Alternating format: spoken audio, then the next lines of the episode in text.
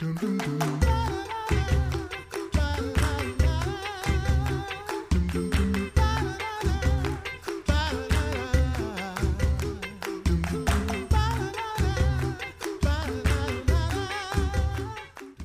listening to the Coffee Hour. I'm Andy Bates. I'm Sarah Gulseth. Spring is among us, or is is uh, all around us. At least in mar- most of the country, some parts of the country are still experiencing some some great cold over the last Some couple of weeks. Frost warnings. That's right, some frost advisories. Um, but w- this year there are family gardens, victory gardens, and community gardens um, that are are just picking up popularity and uh, and growing very quickly um, in in terms of popularity. So. How do you prepare for a garden? To help us with that today, we have our guest Gwen Zagore, and uh, along with Gwen, we have Bob Zagore. You might recognize these names, friends of ours from the Office of National Mission. Bob is the executive director, and uh, Gwen is lovely bride, who is an expert when it comes to um, all things when uh, to growing things and to soil. So, Gwen and Bob, thank you so much for joining us today on the Coffee Hour. Thank you so much. It's fun to be here. Great to be here. I'll just sit here and stare at Gwen.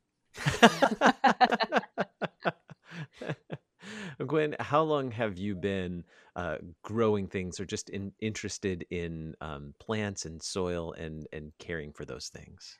Um, I think fi- probably since I was a little kid, my dad always had an enormous garden in our backyard. Um, and then when I went off to college, I studied natural resources and soil science and um, led me into working for soil conservation and um, even the short term mission trip I went on with the agricultural consultancy team just this past February. So many people around the world, including right here in the in the states in the Midwest, are starting a garden. Some for the very first time. What are the benefits of starting a garden? Why start a garden this year? It's a great time, especially with people not being able to go to the store as often as usual. You can grow your own produce right out your own back door. It's it's a real sense of accomplishment to go out to your garden or even your patio pot and have a handful of fresh cherry tomatoes to throw in your salad. Uh, it's it's just a really wonderful thing to have that fresh produce so readily available and you get such a, a sense of accomplishment and it's great to get the kids involved too to see that the vegetables don't just come from a, a vegetable stand or the counter in the grocery store but how they grow on plants Yeah, it is pretty cool. Uh, we had an accidental squash plant last year that grew out of our compost bin, which was uh, kind of hilarious, but also really cool. That was the first time I had actually eaten food that I had grown, and it was a really, was a really fun experience to like go outside and pick a squash to go to eat. An accidental garden. I love it. it was I hashtagged an accidental garden. It was really fun. Anyway, so One of those things that I've learned from Gwen is that those are called volunteer plants. mhm. Yes, they are. they It- are. It definitely volunteered itself for us, and we ate delicious squash for several weeks before it died. But anyway, um, so if I'm starting a garden and I have uh, maybe backyard space, or or maybe there's a community garden that I can that I could go to to to have a plot there.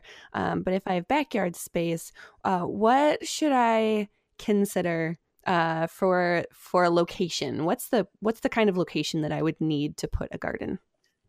First of all, you need a lot of sun. Uh, your plants have to have usually about six to seven hours of sun, direct sun a day, if you're going to get a good crop. Um, and um, besides the sun, you don't want to put it someplace that will lay wet all the time because your plants will literally drown. Um, also, you don't want them high and dry on a, say, on a hillside where the soil will wash away or they won't be able to retain enough water. So, first look for a, the levelest spot you can find in your yard, which is sometimes challenging depending on where you live, and um, that has a lot of sun during the day. So, sun and moisture are certainly important. Anything else when it comes to selecting location?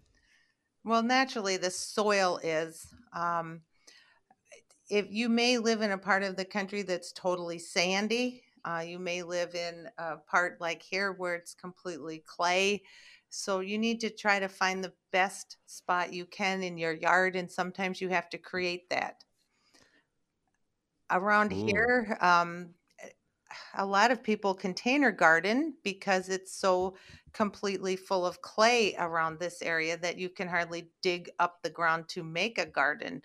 Um, even um, I was just just saying to Bob this morning that having this interview reminds me of uh, when our fir- first Lutheran uh, forefathers, if you will, came over and were sort of sold a bill of goods that this area by St. Louis was a great area to farm and found just the opposite. And I told him, I never realized what that meant until we moved here a couple of years ago. how do you how do you look at soil differently than the average person might look at soil? What do you look for when you're when you're looking at soil for a garden? Well, um, okay, the top part of the soil is called the A horizon, and it's very it's where you have all the organic matter, the rotting grasses and leaves that make that nice, dark, rich, black soil. So you've got the, the topsoil part. Then you have the next part down, which um, would be, guess what, the B horizon. And that wouldn't have as many nutrients or be as easy to um, till up as the top part that's so full of the nice, rich uh, humus. Um, so um, that's one thing is how deep is your A horizon. Um, also, you're going to, I notice whether it has a good proportion of sand, silt, and clay. And a nice, good balance of the three of those is the best possible soil that can exist. Then you have ranges from totally sandy to totally clay and everywhere in between. Um, and you can add what you need to make your soil better if you're on one of the ends that are too much clay or too much sand. Um, then you can add to it. Um, too much sand is actually easier because you can add lots of um, organic matter. Sarah just said she had a compost bin. That's mm-hmm that is that's an awesome thing to do if if you've never gardened before and you're thinking of gardening a compost bin is the a wonderful addition uh, some neighborhoods need to have them in lovely little containers and kind of hidden away from neighbors. Others you can just take a, a bunch of uh, uh, um, chicken wire kind of stuff and make a container and and throw everything in it. Now what you need to throw in there is any kind of peelings or kitchen scraps, like Sarah ended up with the squash, um, leaves, grasses, eggshells, but absolutely no proteins, no meat scraps at all, because that'll draw rodents and, and other nasties. Um, and coffee grounds, and, and anything that's that's uh, plant material, and it it uh, rots and becomes wonderful, dark, rich humus full of nitrogen that just about anybody's soil um, would need. And you just mix it in with the soil when you're ready to plant, and it adds nutrients quite naturally to the ground. Mm-hmm.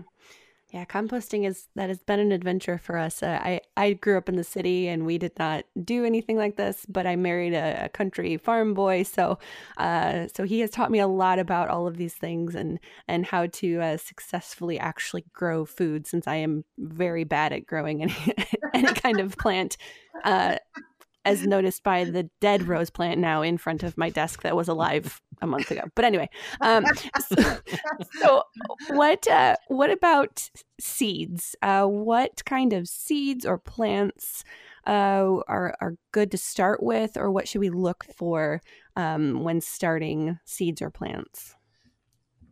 If you're going to buy seeds, uh, there are some plants that you just really don't want to hassle with trying to uh, grow from a seed unless you are experienced at it. For instance, if you went and bought tomato seeds, don't count on getting tomatoes this year. It just it they just take too long.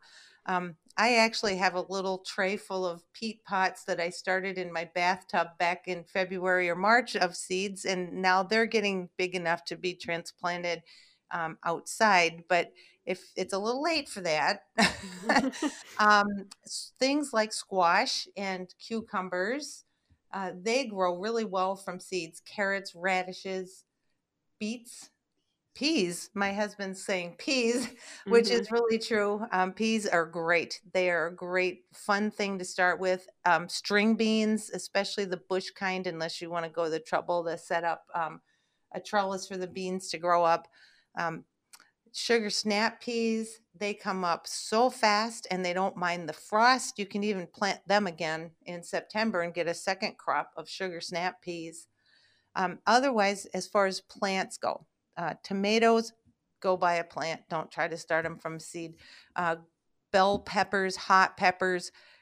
You go to Home Depot, go to Lowe's, go to garden centers. You know your favorite your favorite garden center run by the local person. Um, look for nice dark green foliage. You don't want anything yellow. They should be kind of chubby I guess I'd say you don't you don't want long skinny plants with a few leaves because they probably were light deprived or something. Um, and then when you bury them, tomato plants, you should bury. Uh, some people have said two thirds of the plant. I think that's a bit extreme, but bury it at, at least a third to a half of the way up the stem, and that makes it stronger and it puts out new leaves more quickly that way. Hmm.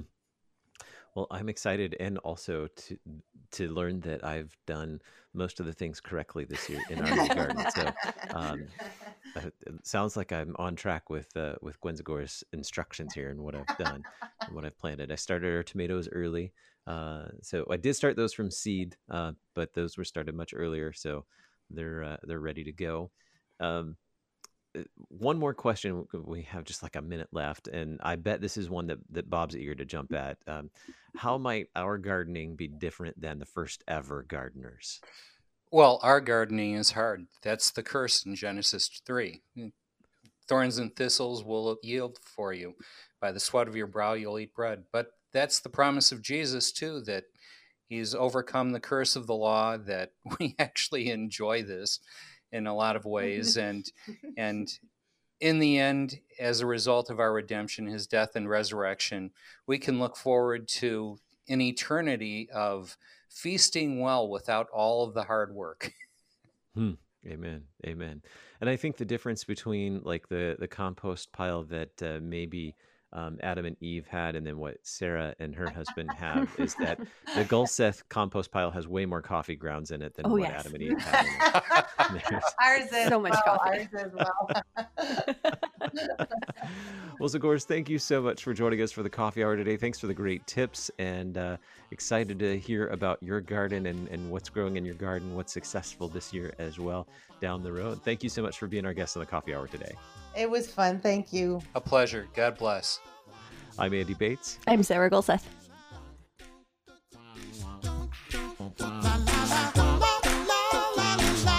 The Coffee Hour with Andy and Sarah is a production of KFUO. To support the Coffee Hour and KFUO Radio, visit kfuo.org. You can also text KFUO to 41444 or send an email to gifts at kfuo.org. And you can call us at 800 844 0524. KFUO. Christ for you, anytime, anywhere.